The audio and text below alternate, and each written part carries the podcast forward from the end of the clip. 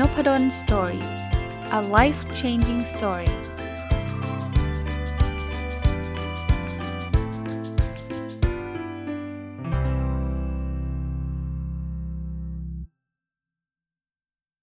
สวัสดีครับ ยินดีต้อนรับเข้าสู่นพดล Story พอดแคสต์นะครับ ก็วันนี้จะเป็นอีกวันหนึ่งที่ผมเอาประสบการณ์ชีวิตมาแชร์แล้วกันนะครับ สัปดาห์นี้แชร์ไป 2 เรื่องเนาะเรื่องที่เรื่องแรกก็เป็นเรื่องเล็ก ๆ ที่เกิดขึ้นแต่ยังประทับใจไม่รู้ลืมตั้งแต่ตอนเด็ก ๆ จนโตมานะครับ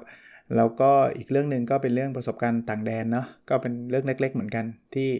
ที่ก็ยังจำได้นะครับ ก็ได้รับ feedback มาในเชิงบวกเยอะเลยนะ บอกว่าเหมือนกับ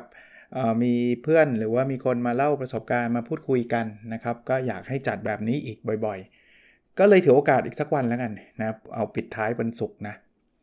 น่าจะวันศุกร์ใช่ไหม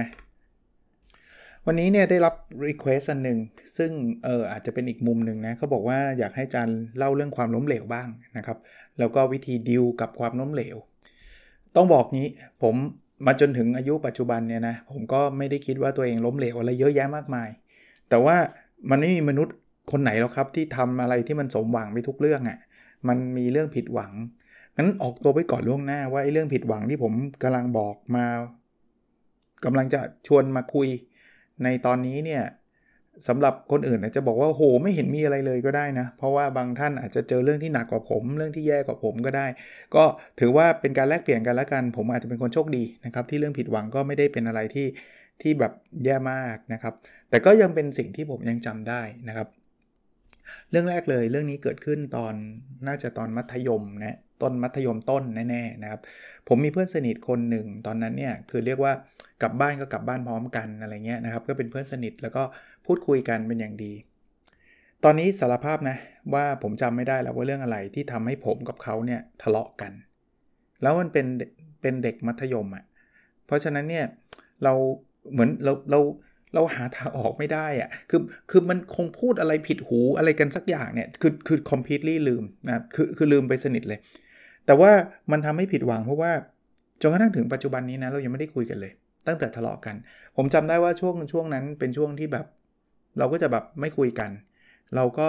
เมินใส่กัน เพราะว่ามันทะเลาะกันนะ่ะเขาไม่คุยผมก็ไม่คุยอะไรอย่างเงี้ย ก็เป็นเรื่องเด็กๆนะ ซึ่งมาคิดตอนที่เราโตมากๆแล้วเนี่ยเราก็รู้สึกว่าเออเสียดายเนาะถ้าเกิดตอนนั้นมันก็แค่เรื่องอะไรก็ไม่รู้นึกนึกยังนึกนึกไม่ออกเลยขณะปัจจุบันนึกไม่ออกเลย แต่ว่ามิตรภาพดีๆมันก็หายไป ถามว่า ผิดหวัง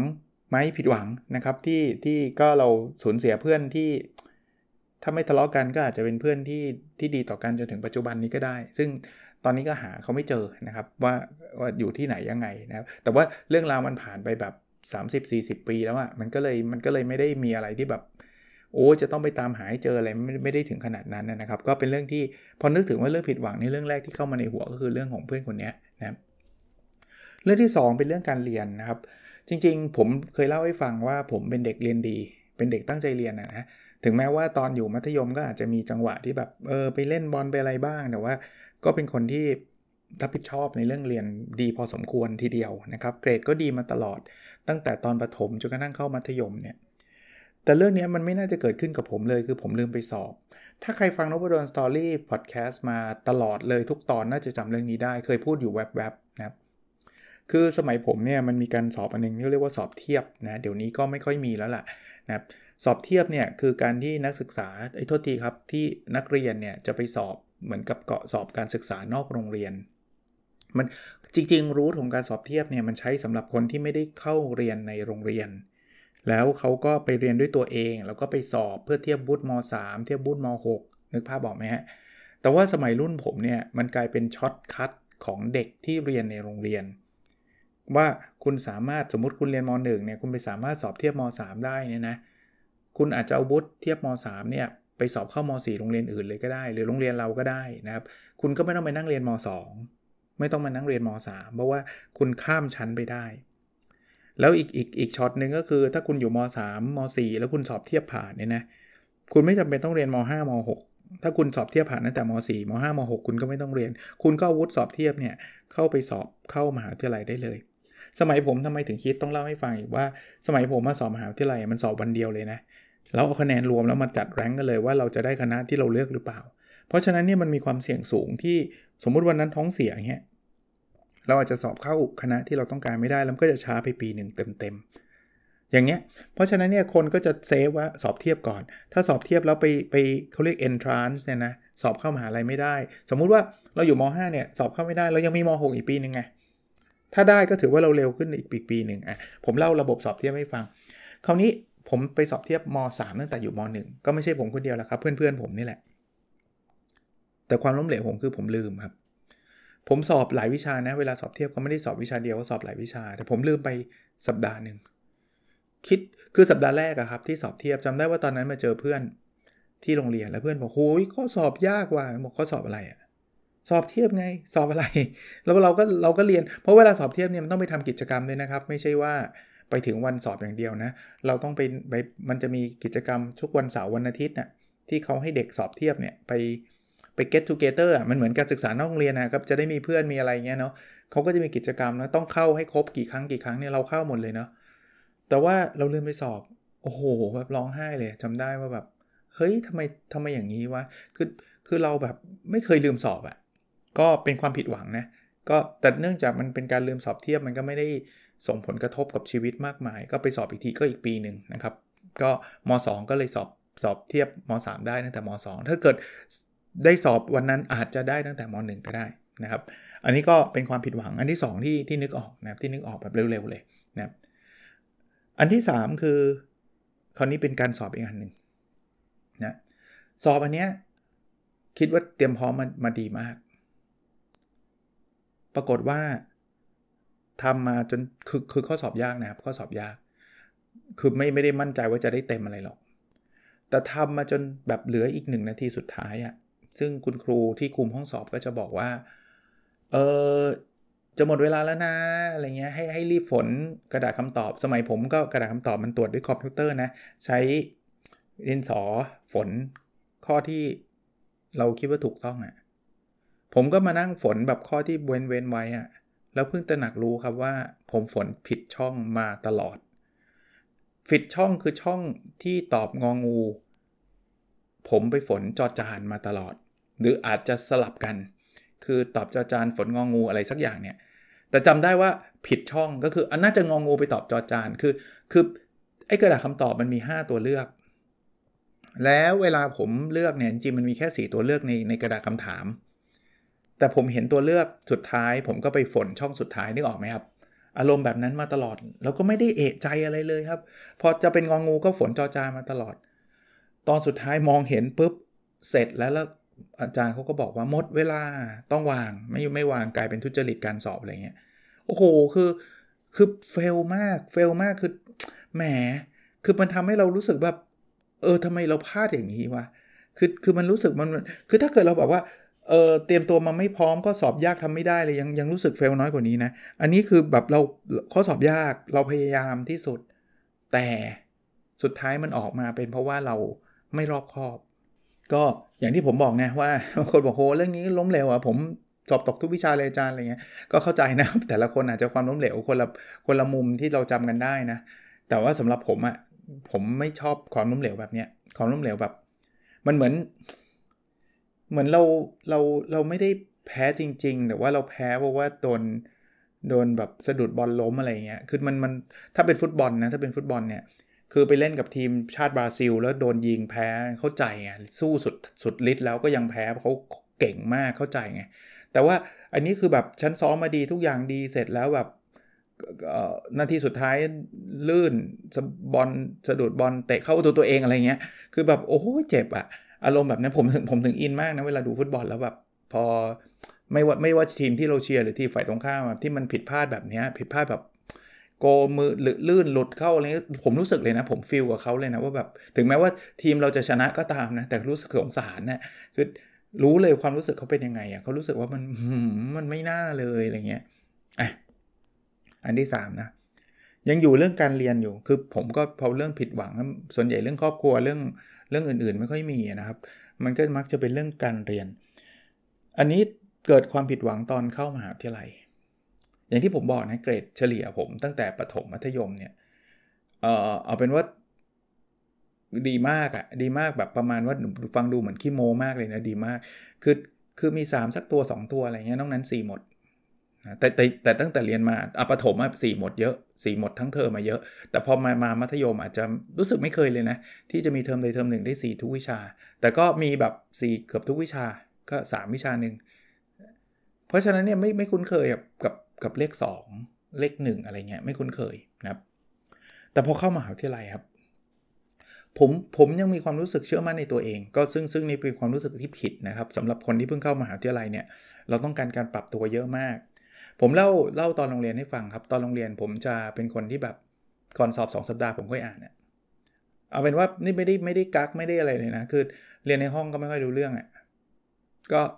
เฮฮาปาร์ตี้เตะบอลกับเพื่อน ไม่ได้สนใจอะไรมากอะไรเงี้ยก็ก็ไม่รู้เรื่อง แต่ว่าทุกครั้งที่จะสอบประมาณ 2 สัปดาห์ ผมจะเริ่มอ่านอ่านมาตั้งแต่เทอมตั้งแต่ต้นเทอมที่เขาจะสอบนะครับ ว่า เออเฮ้ยเขาอาจารย์สอนอะไรบ้างวะอะไรเงี้ยแล้วกลับมาอ่านเองที่บ้านนะครับ แล้วส่วนใหญ่ก็ไม่พลาดก็คืออ่านจบ อ่านจบก็ทำความเข้าใจแล้วก็สอบแล้วก็ได้สีอะไรเงี้ยเราเราเราอยู่กับ environment แบบนี้มาตลอด อันนี้อันนี้ส่วนตัวผมนะ ผมไม่ได้บอกว่ามันจะใช้ได้กับทุกทุกคนนะครับ เพราะเดี๋ยวนี้โรงเรียนก็อาจจะเปลี่ยนไปหรืออะไรก็แล้วแต่นะครับ แต่ว่าส่วนตัวผมเป็นแบบนี้มาตลอด จนเพื่อนๆที่แบบเป็นเพื่อนสนิทผมว่าอะไรวะเนี่ยคือเหมือนกับตอนแรกก็มาเตะบอลกับ กลุ่มเพื่อนๆอะไรเงี้ยแต่ว่าเราทำไมสอบทำไมได้คะแนนดีจังวะอะไรเงี้ยก็ผมก็ไม่ได้ปิดปิดบังก็บอกว่าอ่านหนังสือไงก็ถ้าทุกคนอ่านเหมือนผมอ่านก็ได้หมดแหละผมผมมีความเชื่อแบบนั้นนะคนที่ทำไม่ได้ไม่ใช่ไม่เก่งหรอกขี้เกียจทำมากกว่านะก็ก็ทำตัวแบบนี้มาตลอดเกรดก็ดีมาตลอด คราวนี้มหาลัยผมก็คิดว่ามันจะ work ไงผมก็ไม่ไม่ไม่รู้เรื่องเหมือนเดิมนะครับตอนไปเรียนมหาวิทยาลัยเนี่ยออกออกจากบ้านแต่เช้านะง่วง ผมจำได้เลยคาบ8โมงเนี่ยหลับหลับแบบหลับจริงจังเลยนะ ผมแบบ วิชาแคลคูลัสเนี่ยบอกบอกชื่อได้เลย ผมนอนหลับได้เลย คือนอนหลับแบบนอนหลับแบบเต็มอิ่มอะเต็มเต็มมากอาจารย์ก็ใจดีนะไม่ได้ปลุกผมหรอก ก็ไม่รู้จะไปทำไมนะ เพราะว่าทุกเช้าที่ไปเรียนก็หลับนะง่วง แต่ว่า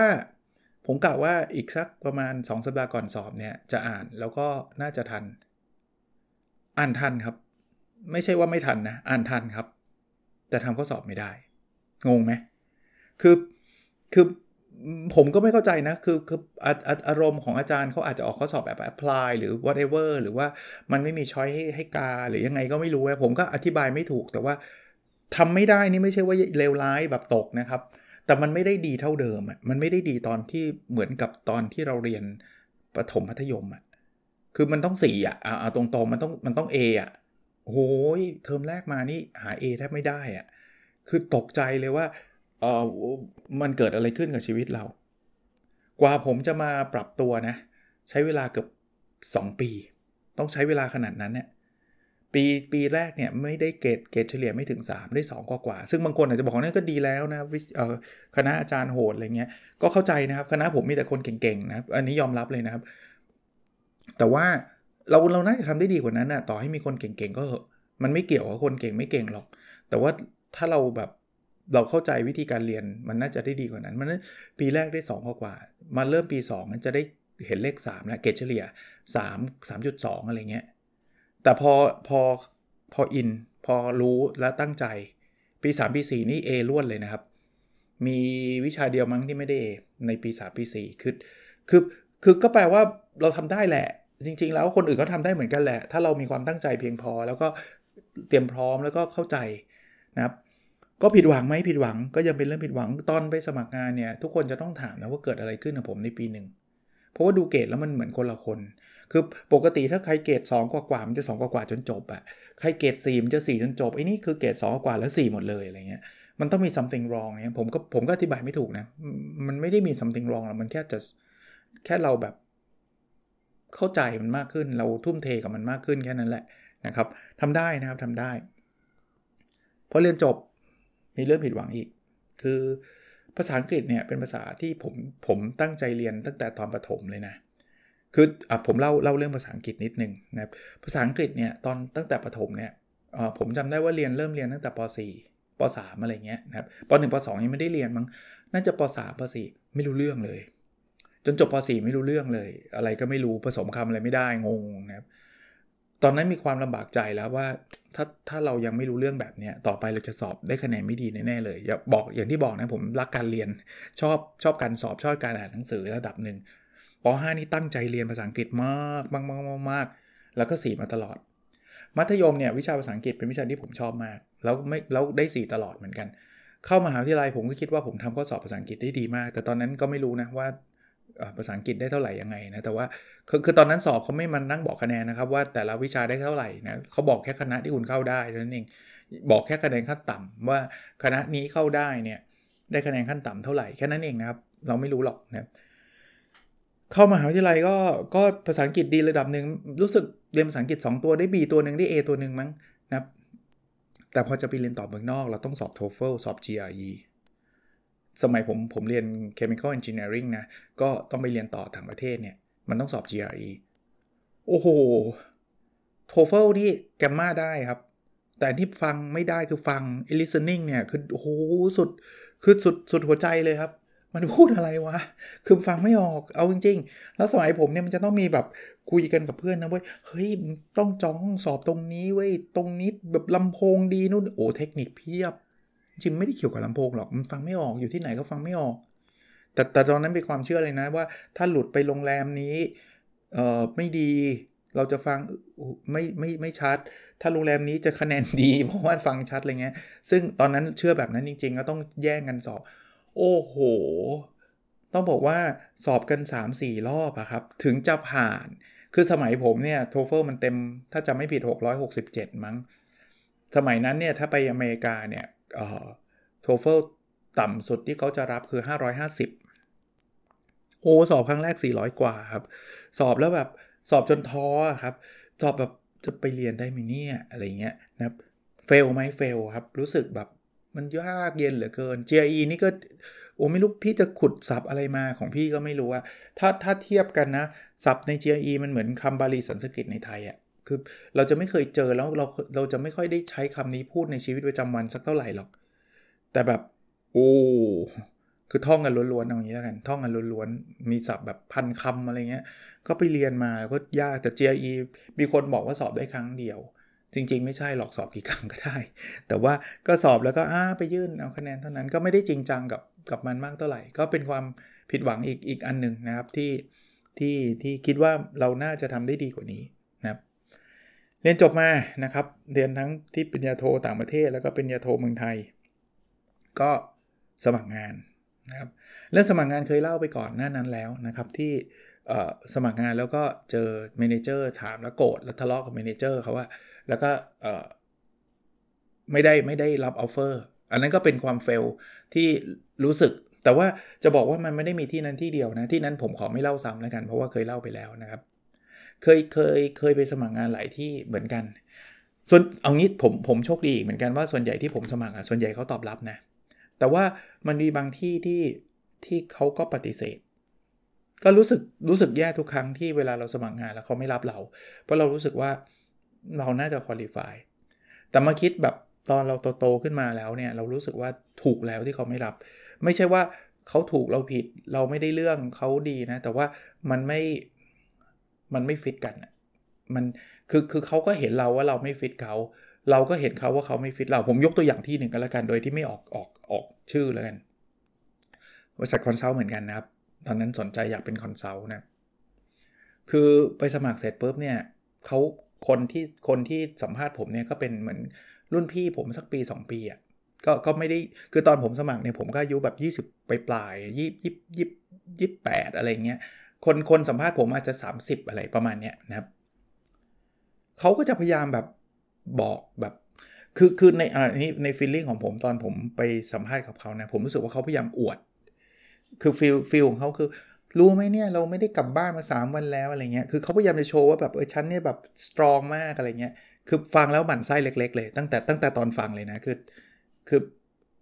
ก็ก็รู้ครับทราบครับแล้วไง โอ้ยงานมันหนักมาก งานมันต้องการคนทรหดคือคือพูดมาเนี่ยอาจจะเป็นผมอาจจะผิดเองก็ได้นะ ผมอาจจะมีไบแอสว่าแบบแล้วแบบคิดว่าเป็นคนเดียวที่ทำทำแบบนี้หรอ คือ คือคนอื่นเขาก็เหนื่อยเหมือนกันว่า คือไม่ไม่ได้ไม่เท่หรอกนะ การกลับบ้านดึกอะไรเงี้ย คือ value ผมอะมันเป็น value อีกแบบหนึ่งเออ เอาอันนี้อันนี้ตรงๆเลยนะ ณนะเวลานั้นและและแถมเวลานี้ด้วยก็ได้ แต่ผมไม่ได้แอนตี้คนกลับบ้านดึกนะ แต่ผมแอนตี้คนที่ชอบโชว์ว่าการกลับบ้านดึกคือความเท่เออผมแอนตี้แบบนั้น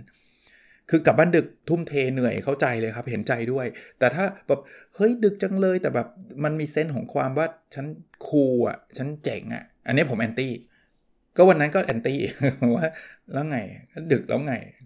ผมก็ไม่ได้แบบ จริง ๆ ถ้าอยากได้งานก็ต้อง wow แบบโอ้โหพี่แบบพี่ทำได้ไงอะสุดยอดอะไรเงี้ยแต่ไม่เลย ผมก็บอกว่าโอเคครับ ก็ดึกก็ดึกครับ ก็เขาคงหมั่นไส้ผมเหมือนกันว่าอะไรวะอะไรเงี้ยเขาก็จะเริ่มมาถามคำถามที่แบบ ผมรู้สึกว่าพอพอเราไบแอสเสร็จปุ๊บเนี่ยมันจะมีคำถามอะไรผมก็จะแปลแปลความให้มันออกมาเป็นไบแอสก็คือความลำเอียงนะเช่นเขาถามบอกว่ามีอะไรที่แบบอยากย้อนเวลากลับไปแล้วแก้ไขอะไรเงี้ย ผมรู้สึกมันเป็นคำถามที่แบบเปิดเทคบุ๊กมาถามอะ คือคือจริงๆเขาก็ไม่ผิดหรอกที่ถามผมอะมีอะไรอยากจะย้อนกลับไปแล้วแก้ไขในอดีตบ้างไหม เอาแบบพูดตรงๆนะ ในความเห็นผมอะผมไม่มีจริงๆนะ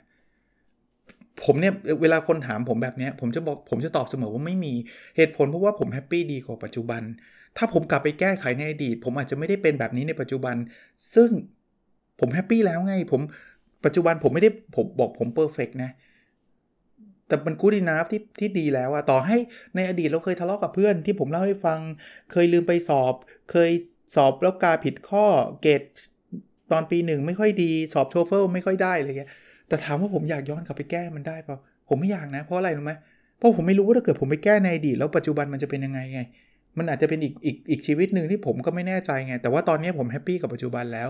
ผมตอบเขาแบบเนี้ยไม่ยอม ไม่ได้ไม่ได้ ต้องต้องมีต้องมี ผมบอกไม่มีครับ ไม่ต้องได้สักเรื่องหนึ่งไม่มีครับ คือคือตอบแบบเนี้ยมันก็หาเรื่องเขาอะตรงๆนะจริง ๆ คุณมั่วๆไปเถอะคุณคิดคิดอะไรคุณก็ตอบไปเถอะอยากก็ไม่ตอนนั้นลืมไปสอบ ไม่อยากจะลืมอะไรเงี้ยมันก็จบแล้ว แต่ผมรู้สึกว่าอย่ามาอย่ามาแบบมามามาอะไรนะ มาฟอสให้ตอบอะไรเงี้ยมันจะต้องแบบว่าคือคือว่าแบบเหมือนกับจะเอาให้ได้อะไรเงี้ย ไม่เอาไม่มีทางไม่มีทางได้จากผม แล้วเขาบอกว่า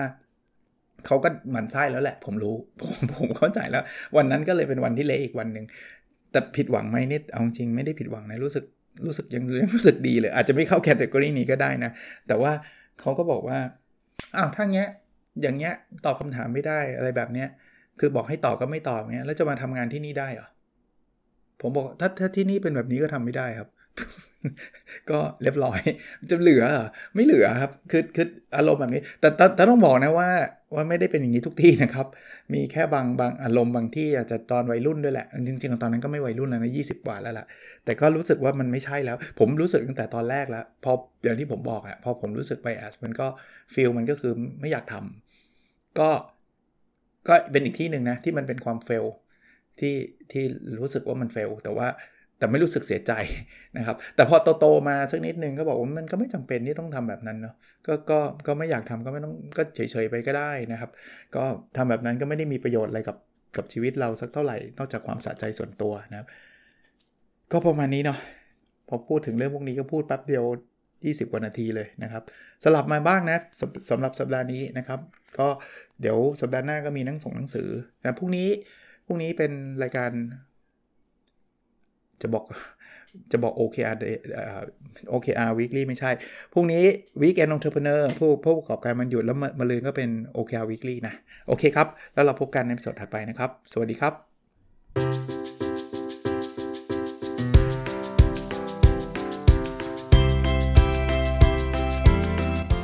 n o p a d o n Story a life changing story